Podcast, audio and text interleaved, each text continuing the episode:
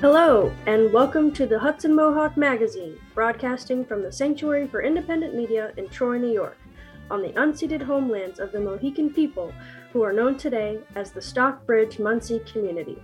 I'm Lavender. And I'm Mark Dunlea. Today on the Hudson Mohawk Magazine, we begin with a story on the status of public campaign financing in New York. Then, for our Peace Bucket, we hear from Roger Waters and World Without War um, from the February 19th DC rally. Later on, Willie Terry reports on what took place at the sanctuary's recent Black History Month celebration. And then we hear about the Drama Mamas, new musical comedy about the Exodus on March 12th, uh, playing at the Albany Jewish Community Center. Finally, we hear about the challenges of an RPI student uh, in finding medical assistance to deal with Lyme disease. But first, headlines. New York State is about to disrupt how Medicaid patients receive pres- the prescription drugs they need, which will compromise safety net providers' ability to provide critical care to underserved New Yorkers.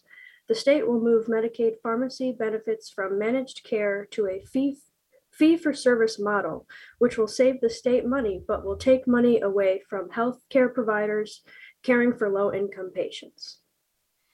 Governor Hochul on Tuesday ramped up her rhetoric in support of rolling back recent bail reforms, calling on legislative leaders to remove what she called an absurd standard requiring criminal defendants to get the least restrictive conditions ahead of their trials. The state attorney general plans a full investigation of the crash between a city of Troy police SUV and a pizza delivery vehicle whose driver was killed in the early morning hours of February 22nd at the intersection of Hoosick and 15th Street. Troy police continue to refuse to release some key details about the crash involving Officer Justin Burns and Sabe Alalkawi. The Union reports a dozen Black Lives Matter activists appeared at Tuesday night's Saratoga City Council meeting to call out the public safety commissioner for charging Chandler Hickenbottom with disorderly conduct for talking too long at a February meeting. The protesters wore t shirts that read, Jim Montagnino, your racism is showing, hashtag the people's meeting. The activists um, spoke out harshly against Montagnino during the public comment period, calling him a fascist, dangerous, and a misogynist. The Gazette reports that early in the day, a judge denied Montagnino's request for an order of protection against Hickenbottom. The Gazette reports that the city of Schenectady is considering contracting with Creative Outdoor to supply the city with 40 cost-free garbage and recycling bins that would include ads for local businesses. The city would receive about $10,000 in revenues from the program if adopted. The City of Albany's police union is suing Albany over the creation of a public safety commissioner to rule on police disciplinary matters that cannot be settled within the department. The union argues that it violates its contract with the city. That's it for the headlines. For our first segment, we hear from Karen Wharton, Democracy Coalition Coordinator of Citizens Action, about the possibility that the rollout of the state's new partial public campaign finance program may be delayed. We're joined by Karen Wharton, who is the uh, Democracy Coalition Coordinator for Citizen Action in New York. And, and Citizen Action, for, for many, many years, uh, worked to reform our uh, campaign system to elect officials. They and others, a couple of years ago, were able to get the uh, governor and state legislature to agree to do a system of partial public campaign finance, and somewhat similar to what New York City is already doing. But but now apparently, as this is supposed to have been rolled out this year, suddenly it sounds like some of the members of the legislature, particularly in the assembly, may be getting cold feet and want to delay it. So so Karen, why don't we start off by explaining what exactly is the Democracy Coalition Coordinator and and why is public campaign financing important? Okay. Thank you. Firstly, thank you so much, Mark, for having me here. Uh, I'm delighted uh, to be able to spend some time with you, talk about some of the issues that are most meaningful to me democracy, particularly democracy in New York. Uh, it's democracy, as you know, and maybe uh, folks would agree or not disagree, is under attack, uh, not just locally in, the, in, the, in our state, but nationally and in and internationally as well. So, in my capacity as the Democracy Coalition Coordinator at Citizen Action, uh, I basically advocate for protecting democracy and expanding democracy, uh, particularly in New York State, because we are a statewide organization. Uh, so, um, the public campaign finance uh, program that we're advocating for and have advocated for, uh, basically, it determines who and how uh, uh, folks get onto the ballot. So it's at the very beginning of the uh, electoral process. Um, and so it's a, an important part, a very important part of uh, our, our democratic process here. Like how, when you show up to vote on election day, what is the process? How is it that those those names that you see on the ballot, how is it that they appear there? And so I advocate for fair elections uh, in New York and, uh, and, and beyond. Now, I understand that the public campaign finance system has a sort of sliding scale match depending upon the size of the donation. Uh, smaller donations get matched 12 to 1. Uh, I guess it gets matched up to $250. Um, and at least for legislative races, uh, they have to be matched if the donation is from their particular uh, district, uh, legislative district. Uh, and I assume it also applies to some of the statewide uh, races. Um, what what's the holdup? Why why are some of the people in the legislature saying let's pause implementation of this? Some I read the Times Union editorial recently indicate that since the assembly will have to do new election district because of a court case, the Senate court court districts were redone already for Senate, but not for Assembly. The some of the Assembly members, for some reason, want to hold off uh, doing public campaign financing until uh, they've been reelected to the new legislative districts. Is that true? So uh, we don't know exactly uh, what is causing what is causing them to reconsider. Uh, and how and who the them are, we still aren't sure of. How many of them exist, uh, we don't know. Uh, uh, but we do know that this is a phenomenal uh, program and that has to continue uh, because uh, it amplifies the voices of ordinary people or, or everyday New Yorkers, such as myself. Um, what the what the program is, it does have a sliding scale, as you mentioned, Mark, uh, for state legislative races. So state senate and state assembly uh, um, candidates uh, for donations between five dollars and two fifty. So for for those state legislative races, uh, donations, the first fifty dollars would be matched twelve to one. So if you give your candidate, uh, your favorite candidate, five, state assembly candidate, for instance, five dollars, it's valued uh, $65 to your candidate. So the sliding scale, first $50 is matched 12 to 1, the next $100, uh, 9 to 1, and the last 100, 8 to 1. Uh, and so the uh, the maximum you uh, you can, a candidate can receive on the matching funds, uh, the matching ma- the maximum matching funds uh, for 250 would work up to be about $2,500.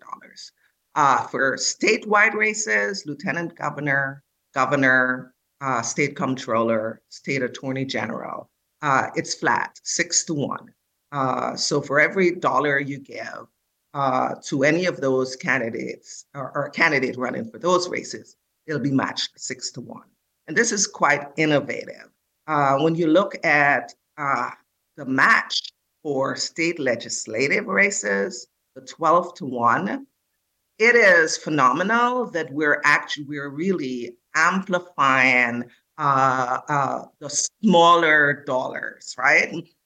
So this is an effort to give New Yorkers an equal say in their democracy. Uh, if you, we did some studies uh, about election last year, statewide elections or state New York State elections, and Mark, 200 uh, wealthy New Yorkers gave approximately $16 million to races in New York. Compare that to the amount that 200,000 New Yorkers uh, who, who were only able to give up to 250, right, gave less than 16 million. So what we have is 200 New Yorkers having an outside, outsized say in our democracy.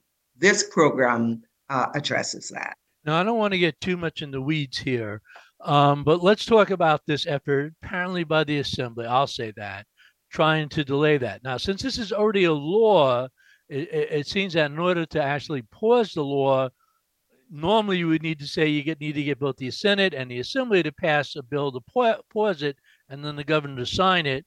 But I understand they also need to allocate or appropriate money for this program. I've heard a figure of $100 million.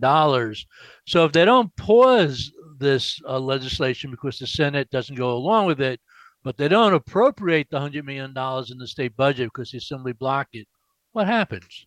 So thank you. This is a very uh, excellent question, actually. It is already the law. The program is in flight. Uh, we have about two, 20 candidates already have begun the process of signing up for this. So it's a law. Uh, uh, there's an agency within the State Board of Elections. The, it's uh, called the Public Campaign, Finance Board that has already begun uh, ruling out components of the program. So what we need is to have it budgeted we, we need to have the matching funds be put in the till so that uh, those of you who run for office next year uh, can be assured that the funds will be there uh, when um, when when it needs to be met, when your your donations need to be matched. Now, this argument about assembly lines uh, holding it up, uh, I don't I don't think that holds much water and here is why.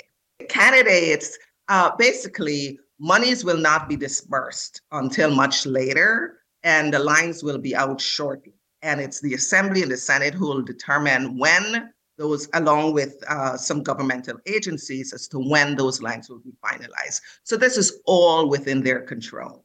So um, it's sort of unclear what's going on. No one's being taking responsibility for this. If people want to follow this issue, get more information, stay on top of it, maybe talk to their legislators about it. How best can they keep on top of this issue? Sure. Like a uh, website. Uh, a, a, website. Uh, to learn more about the program, go to pcfb.ny.gov.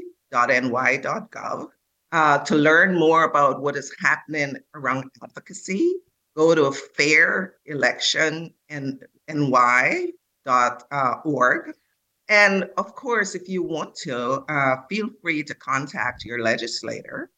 Uh, we've provided an 800 number for that 800 uh, 702 3122. 800 702 3120. Thank you very much, Karen Wharton, Democracy Coalition Coordinator, Citizen Action of New York. And this has been Mark Dunlea for the Hudson Mohawk Magazine.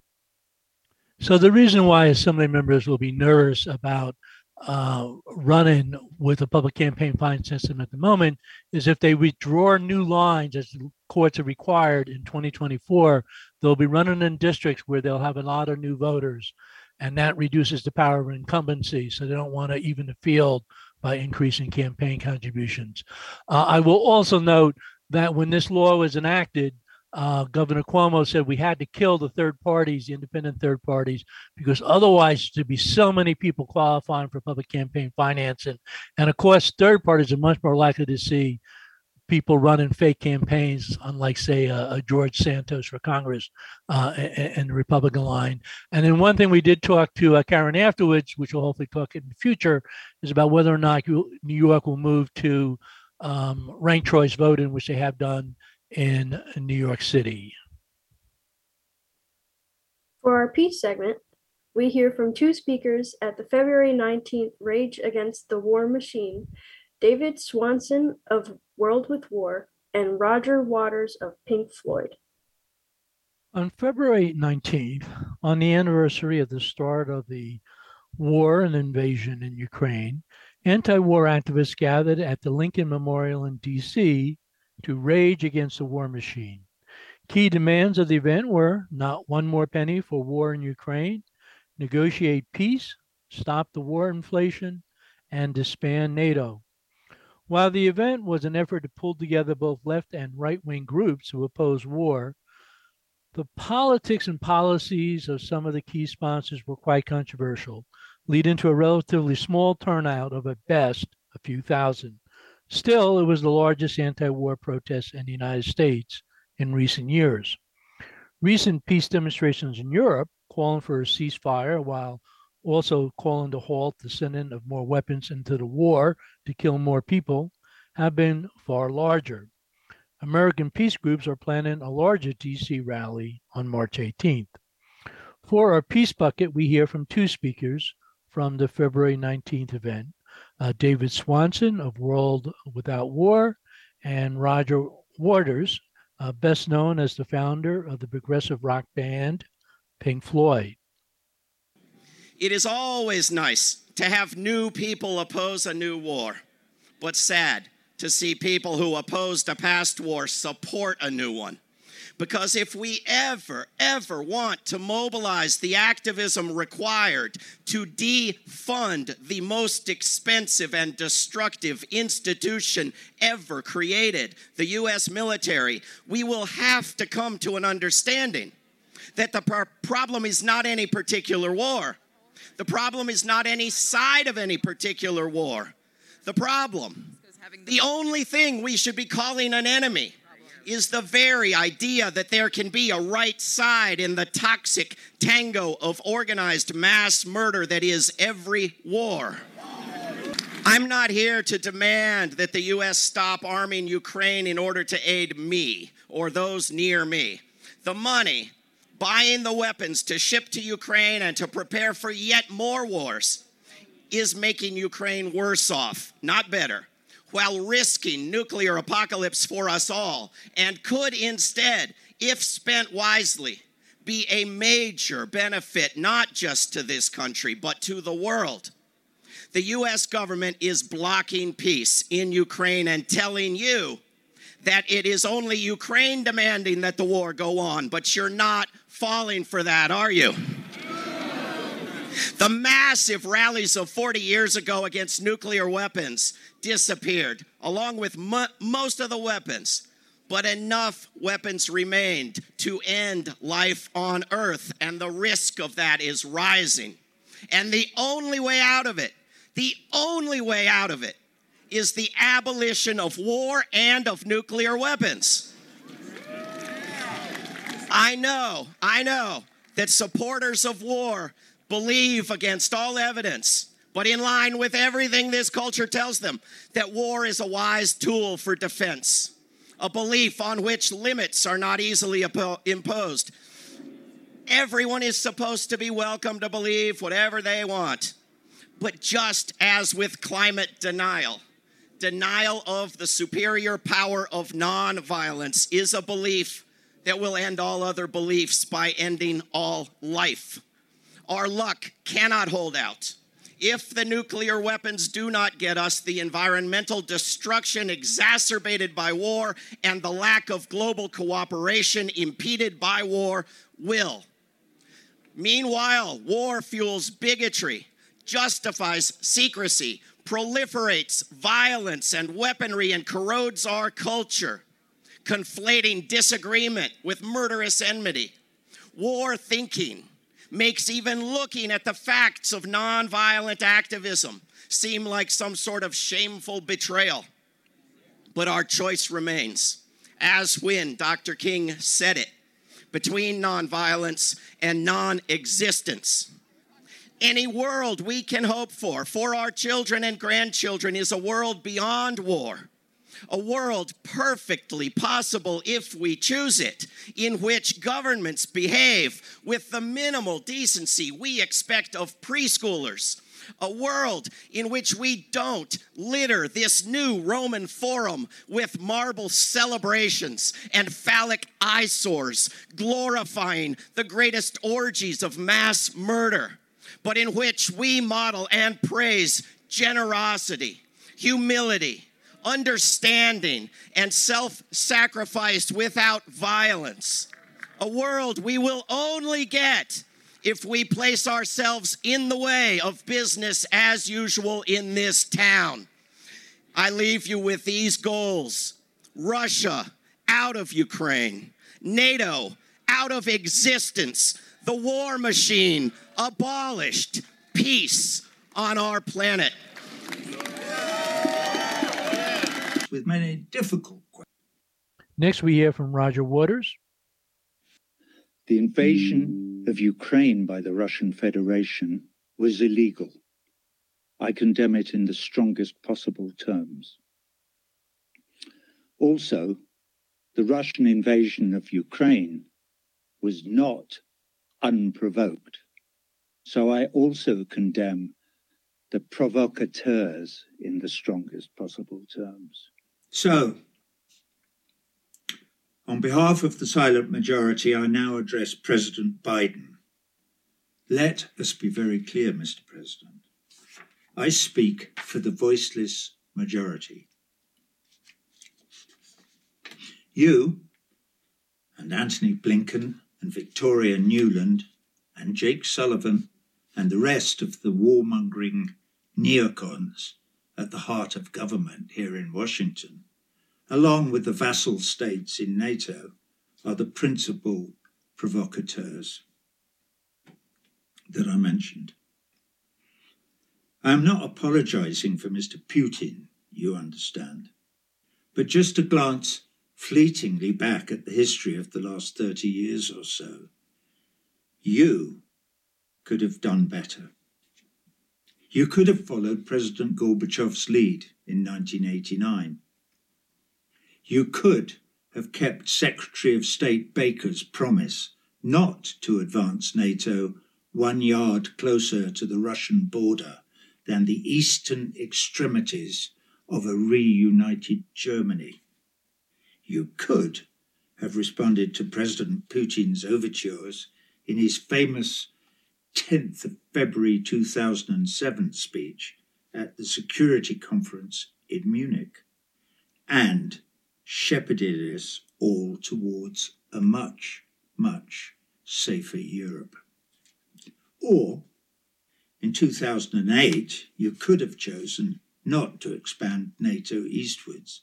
Or, in 2014, you could have refrained from engineering the illegal Maidan coup d'etat in Ukraine. Or, in 2019, you could have supported the Minsk Accords. Now we're told by Angela Merkel they were just a ruse to buy time to arm Ukraine for the war that you were engineering. But they were also, the Minsk Accords, that is, the platform that President Zelensky ran on during his presidential campaign. Well, you fooled me, President Zelensky. I thought you meant all that stuff about ending the civil war in the Donbass and giving Russia, your neighbor, some security assurances. I thought you were coming to your senses. Together, we the people can persuade the powers that be to drop the model of perpetual war as their accepted modus operandum. With the power of love, we will stop them from squandering our precious resources on their wars. We will be able to feed our children and keep them sheltered from the storm. We may even learn And this has been Mark Dunlea with another Peace Bucket for the Hudson Mohawk magazine. I will note that International Women's Day, Albany Women Against War did hold a peace rally. We're not able to get women to come on to speak. I believe they were also calling for a ceasefire in the Ukraine, but but also looking at some of the wars going on, uh, say with uh, in Syria and with with Yemen. If you're interested in a peace bucket, uh, we do that once a week, but you can go to mediasanctuary.org and search for um, peace issues. For those just tuning in, and even those who've been listening, I'm Mark Dunlea. And I'm Lavender. You're listening to the Hudson Mohawk Magazine on the Hudson Mohawk Radio Network on WOOC LP 105.3 FM Troy, 100GLP 92.7 FM Troy, 100SLP 98.9 FM Schenectady, and WOOALP 106.9 FM Albany, and streaming online at mediasanctuary.org. This program comes from the Sanctuary for Independent Media in Troy, New York. If you like what you hear, you can support this program by telling a friend, neighbor, relative, somebody you meet on the bus, somebody you meet at the supermarket. Find today's stories and more at mediasanctuary.org. In part one of Willie Terry's report on the Black History Month celebration at the Sanctuary for Independent Media, we hear from Renee Powell, president of the Troy NAACP, Congress member Paul Tonko, Shauna Davis, president of the Coalition of Black Trade Unionists, and Kristen K.P. Haller, executive director of the Media Sanctuary. Good evening. And welcome to the third Black History Month program being held here in Troy. Uh, this is the first year that NAACP, uh, Team Hero, and the Coalition of Black Trade Unionists have come together to host uh, this event. And we also would like to thank the Sanctuary for being a great supporter and, in uh, hosting us here. And without them, this would not have been possible. So thank you so much. All right, all right. For those of you who don't know me, my name is Renee Powell. I'm the president of the Troy branch of the NAACP. Thank you very much. And uh, I'm not going to share a lot of information about the organization because I think uh, that will be covered in a presentation that we will have later. You guys are in for a treat today. I'm excited about the lineup. And um, I just want to let you know that this organization has been in existence since 1912 uh, because of a call to action by a group of 60 people in 1906 uh, that was behind a race riot that occurred in Springfield, Massachusetts. So these things were happening back then. We're still dealing with it today. And so NAACP still has a relevance in our community and our lives. So for those of you who are interested in uh, fighting the good fight, come see me. I'll be around and I'll get you some information on how to become a member of the branch here in Troy. Now, we are honored to have with us uh, Representative Paul Tonko, Congressman Paul Tonko, and I would like to bring him up to the podium and give us a few words. Thank you. Thank you. Well, hello, everybody. It's good to join you. Um, it's been a very active Black History Month this February. So many groups and organizations sponsoring events, and it's great to try to meet as many as we can on our schedule uh, between being in Washington and in the district. But uh, Thank you to the sponsors this evening, and thank you to the host for making this all available.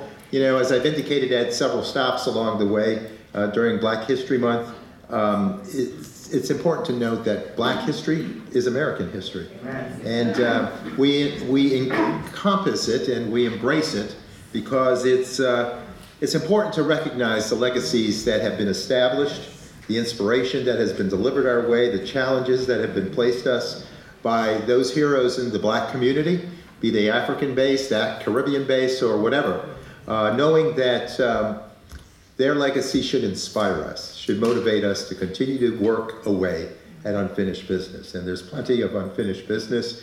Um, it's about making certain we address racism and prejudice that's part of so many institutions and societal um, impact itself, and to make certain that uh, we incorporate diversity in our country in a way that speaks to that racism, prejudice, and white supremacy, making certain that uh, change is made that empowers all and provides for equitable treatment.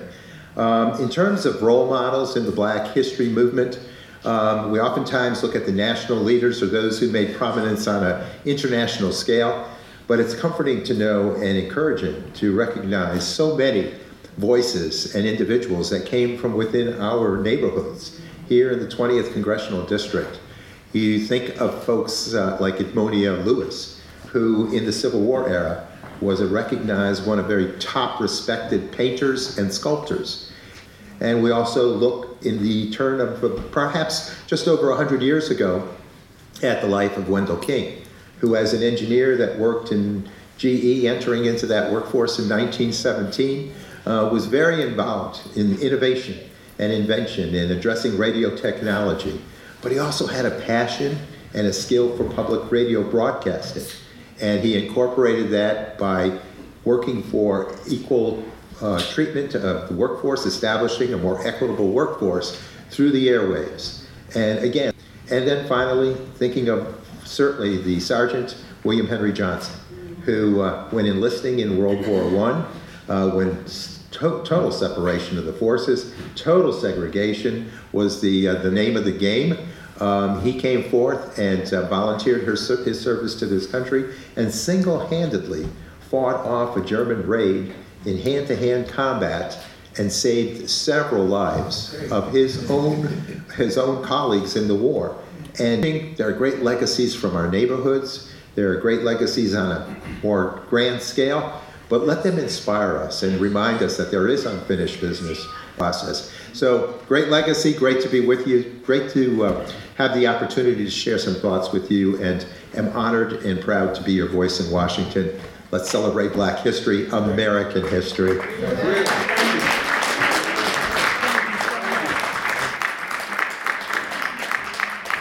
Thank you, Congressman Turnbull, for those words of inspiration.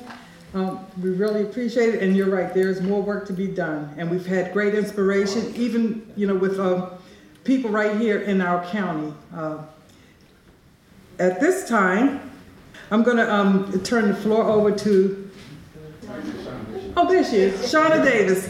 Shauna, uh, she's with the uh, Coalition of Black Unionists, and we'll ha- have a few words from her.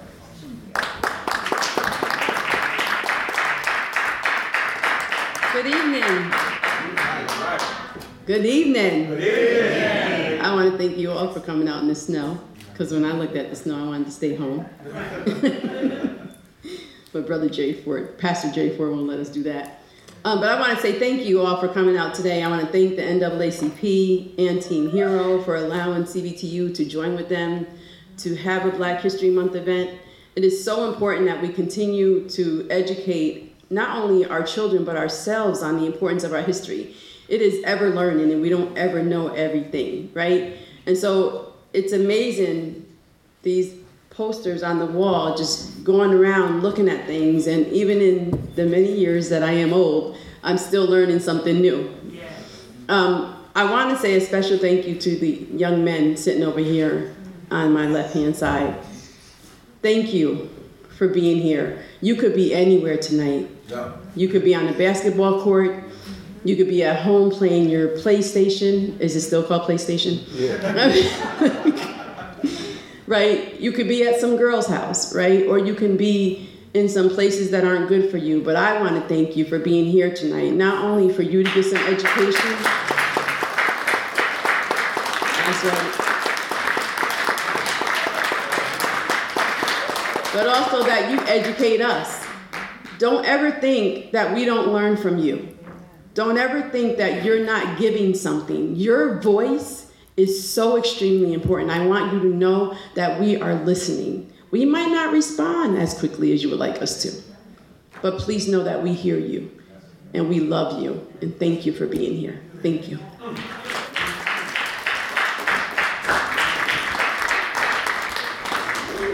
Thank you so much, Shauna, for that. At this time, I'd like to um, call on, really, this is KP Holler from the Sanctuary, uh, media, independent media, and uh, I would like to have a few words from her. Thank you.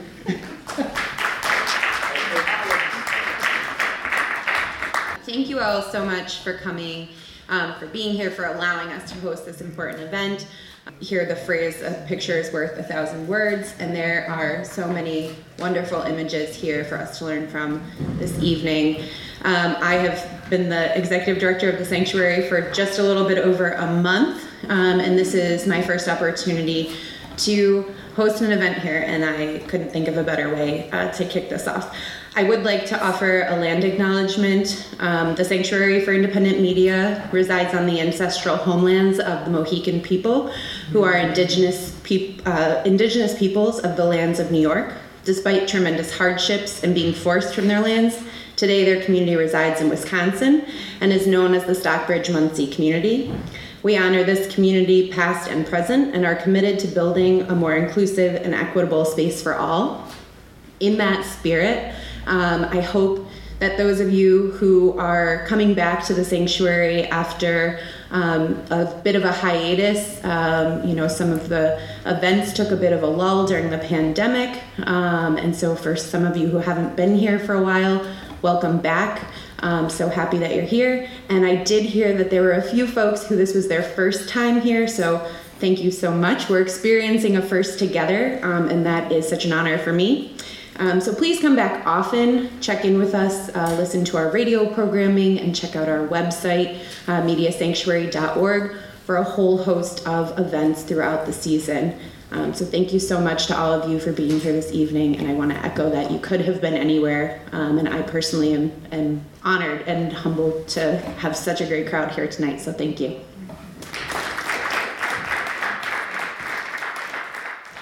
So we finished up with uh, KP Holler, new executive director of the Media Sanctuary, and was Willie Terry's report on Black History Month celebration at the Sanctuary. And we started off with Renee Powell, the Troy NAACP, uh, Congressman Paul Tonko, and uh, Shauna Davis, who's with the Coalition of Black Trade Unionists. Next, Bria Barthel talks with Elisheva Lieberman about the musical comedy Who Let the Jews Out? Drama Mamas tell the Exodus story in a new play at the Albany Jewish Community Center on March 12th at 2 p.m. Have you ever asked yourself the question, who let the Jews out? Well, Elisheva Lieberman is here to tell us the answer to this. Elisheva, welcome to Hudson Mohawk Magazine. Hi, it's great to be here.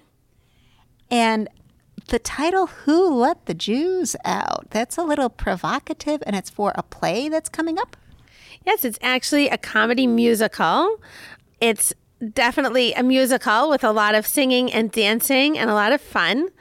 And it's telling the age old story of the Exodus from Egypt. And it's a little different. This production is by women, for women, you said?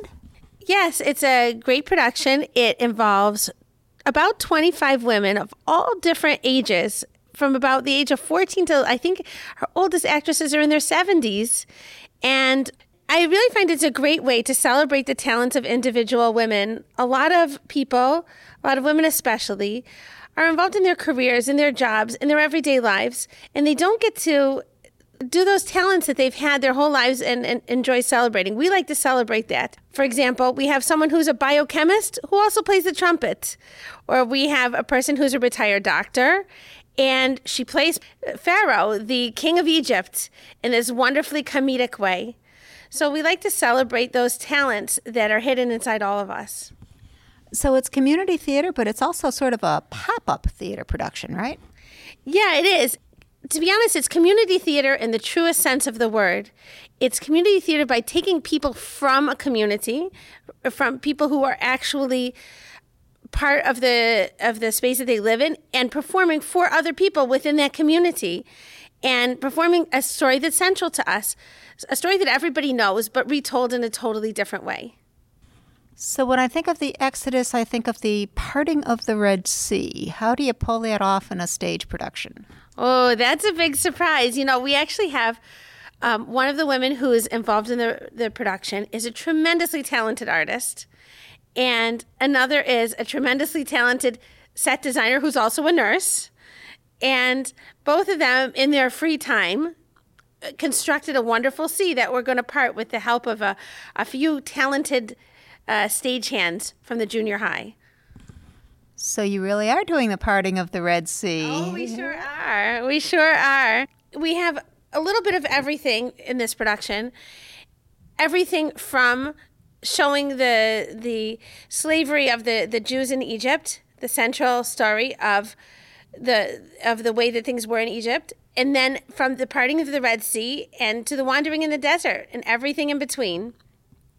And I understand that you're both the director and the writer for this?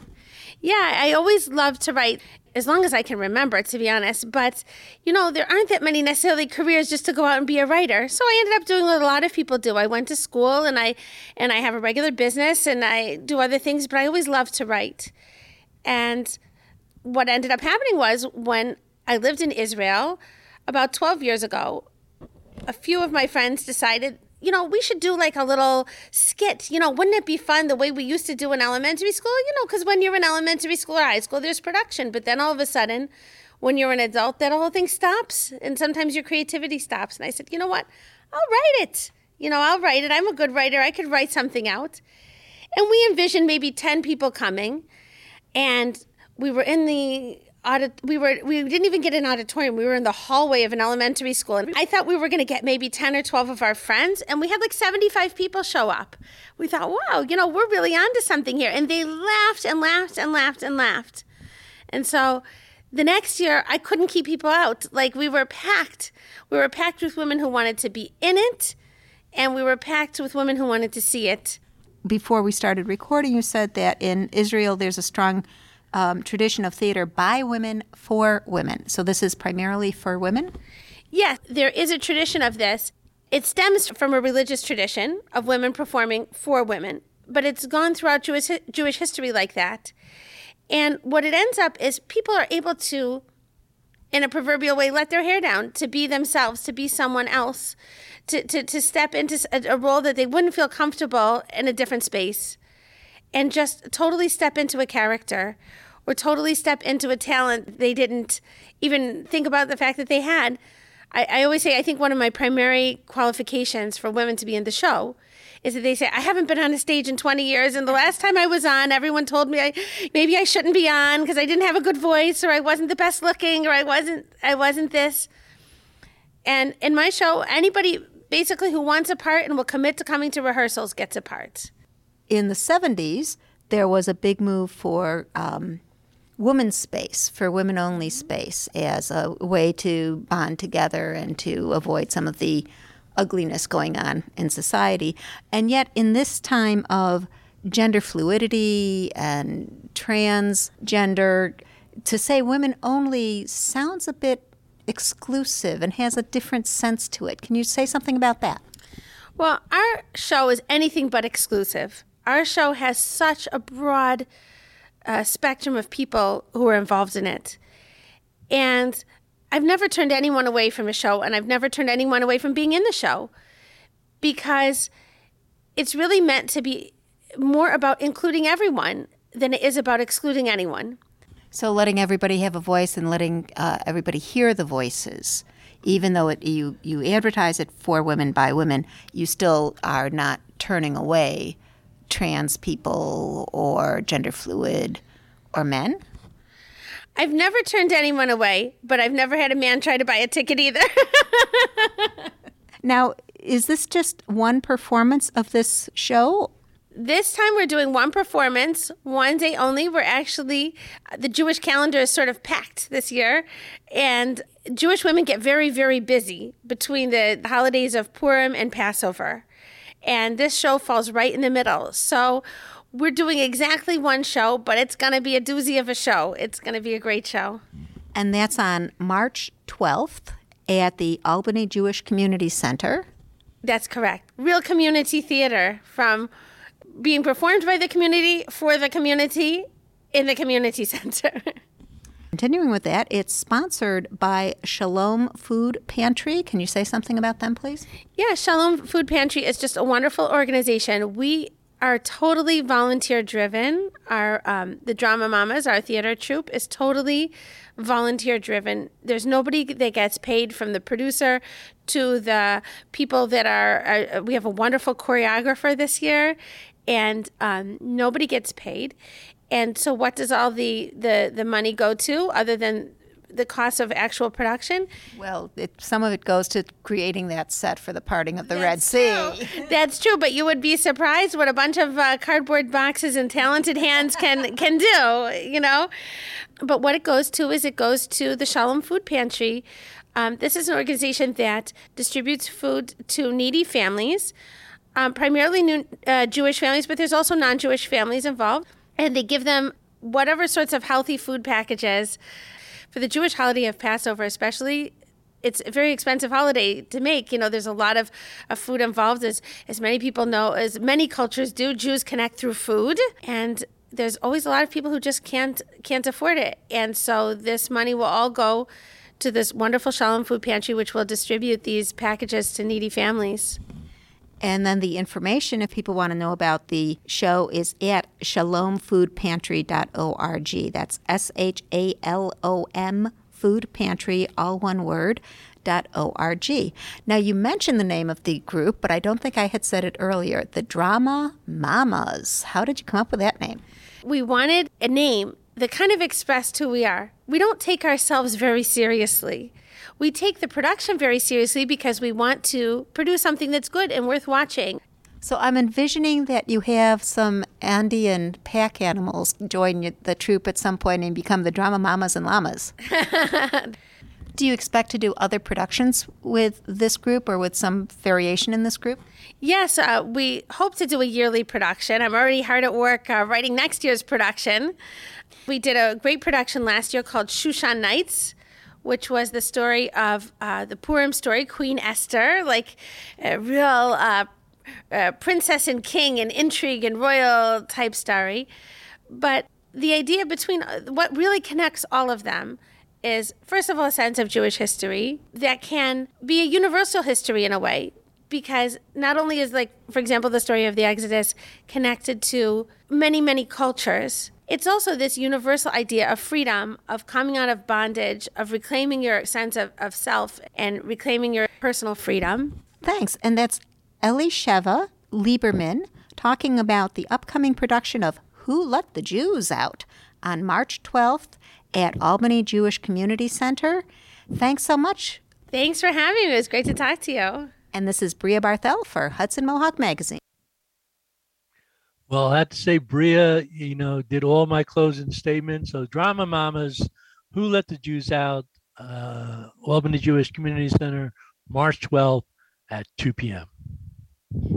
Eunice Young talks to Emily, a student at RPI, about her experience of having Lyme disease and her difficulty in finding answers. My name is Emily Bergmeyer. I'm 21 years old. I go to RPI and I'm in my senior year of college, my last semester. I'm really just going to highlight my story in the past four years. The COVID 19 pandemic started when I was a freshman in college. And then in the summer of 2020, I was bitten by multiple ticks at my home um, on Long Island, where there's a lot of Lyme borne, um, Lyme carrying ticks due to a large deer population. And so, you know, I went to the doctor. My blood work kept showing that I had Rocky Mountain spotted fever. I received like three rounds of antibiotics, and it, my blood work just kept showing Rocky Mountain spotted fever, which, if left untreated, can cause organ failure. And so I was, you know, kind of sitting here trying to go through getting through, you know, college while navigating the the pandemic and also just knowing that something was not right in my body. Um, it started out in my knees in November of 2020. There was just such, it was such horrible pain. And I was like, this is not, I shouldn't be crying, trying to bend down to pick something up. Like this, a pain I had never felt before and just constant popping of joints. So I ended up going to see a, a specialist, um, a blood specialist, you know, try to figure out what this blood work has been telling me and why antibiotics haven't been working and what's going on with my body. And so, you know, I, I went to see a specialist down Long Island, Long Island, and I mean, I I look healthy. I was 19 at the time, and I was told there's nothing wrong with you. Why are you here? I had to, you know, push to even get blood work done so I could understand what was going on with me. And even then, I was being told, like, oh, no, no, no, this happens all the time. You don't actually have Rocky Mountain spotted fever. There's just nothing wrong with you. It's just the test is an outdated sort of blood test, and um, you'll be fine. I get a call a couple months later. Turns out everything is not fine. There are some proteins in my blood that indicate that there is some sort of immune disease going on, and I should go and see another doctor. So, you know, I'm in the middle of my college career. Uh, doctor waits are pretty long. So, waiting, waiting, and waiting to finally see a specialist. Um, all my family has had Lyme disease just because of the proximity of being on Long Island. So, I ended up being able to get an appointment with a Lyme specialist for July. Now, mind you, I, I had started looking into doctors in order to figure out what was going on you know, in January. so it kind of faded from the back of my mind. Symptoms just became, you know, part of the every experience. Um, and then once end of spring started, you know, my all my joints started popping whenever I would like move. It was, it's I sounded like um Rice Krispies, but my joints. So I was like, hmm, that's that's a little odd.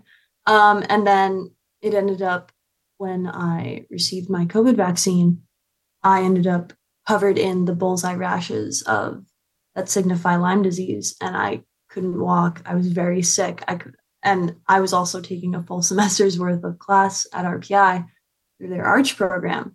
So I had no idea what was going on. All I knew is, okay, I have this appointment with a specialist in July. Hopefully, they can figure out what is going on. Um, and I started being symptomatic middle of June.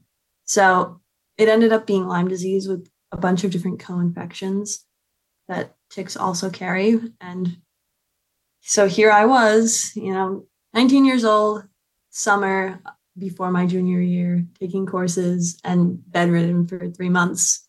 And it it was pretty terrible. Um, I've gone through three rounds of pretty intensive antibiotics along with various supplements and different forms of treatment in order to you know keep the lyme disease at bay I think it worked. I mean, I I can walk. um, I can like bend down and pick stuff up, um, which is great. But the problem is, is I don't know if I am Lyme free. I don't know if it's going to come back, if it's chronic. And I, have been having heart issues recently, um, which may be due to the Lyme disease. So this has been something that's when the question is about my medical history, especially if I'm going to the doctors or just trying to explain to someone, it's always turns into this long-winded story because I, I mean, I wish it was just as simple as, oh, I got sick for a bit, but a bit has been nearly three years. And I didn't expect college to to be interrupted or or occurring alongside this this illness. You also mentioned how you were having symptoms like way before your appointment in July. So, can you talk about how you got like connected to the physicians and how you were approached by them? I'm really blessed to have uh, a very supportive family. Um, and so my mother was really instrumental in helping me to find a specialist. We spent just hours searching online, making phone calls, seeing and you know we have we have pretty good insurance which is is great. Um but even so none of those visits were covered by insurance. Um so most of the lyme specialists if they were accepting weren't outside of insurance and it was independent research um, that we did on our own just kind of going down the rabbit hole of websites and it took it took a lot of phone calls of either being told that certain specialists were all filled up or they actually didn't specialize in Lyme disease slash other immunocompromised illnesses. So once we finally found one, the the wait to, to actually get a consultation and an intake appointment was months. As you have struggled while researching who to reach out to to make appointments, have you thought about any ways that you would have preferred to go through rather than just doing research with like zero background knowledge? Yeah, I really wish that there was just some sort of for for Lyme disease at least, or just any sort of illness that isn't um, easily treatable. That's that's more on the, the fringes of, of what current treatment looks like. Um, I really wish there was some sort of like through my insurance company or even the doctor who did my blood work. If I had been told like here, here's a list of some people you can call, because it it was just like we were flying blind basically. It was trial and error. Who who's the closest distance wise? Um, it ended up being like a 40 slash 30 minute drive from my house, the the specialist who diagnosed me. Um, and because at that point I didn't know it was Lyme disease.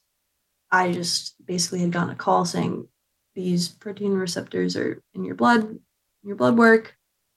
It's probably going to take a while for you to get an appointment at any sort of specialist. So hang in there. Um, maybe you have arthritis. Maybe it's something else. We don't really know. Good luck. Um, so I would have much rather being able to go in for a follow up appointment, address my concerns, and get recommendations for where to go. I would have just made my life and the life of my loved ones so much easier. Um, before we finish our interview, would you like to share any last comments for people empathizing and listening to you today? Yeah, I think with Lyme disease, it's it's very difficult. It's it's a disease that not a lot of people really know about, and especially you know you look healthy for the most part. Like I looked, if I walked into a room while experiencing symptoms, the, the pain that I felt within my body was not always reflected. So it became very difficult um, just trying to even get support from physicians and trying to navigate being a, a young person who has an illness and has to keep reminding um, professors and friends and my peers that no, I, I can't actually you know go for a walk with you. Um my body's not gonna my body's not gonna make it. I need to be gentle with it. And j- just kind of reminding that it's very difficult for people to, explain what they've been through medically especially when it has to do with physical pain um, and it changes it changes you as a person and how you interact with the world so just being patient with loved ones who are suffering from various diseases um, and being being there for people when they're in a uncertain spot, especially regarding their health. It's very important to feel like you're supported and that somebody is is listening and trying to help guide you towards answers. Thank you for telling us about your experience today, Emily.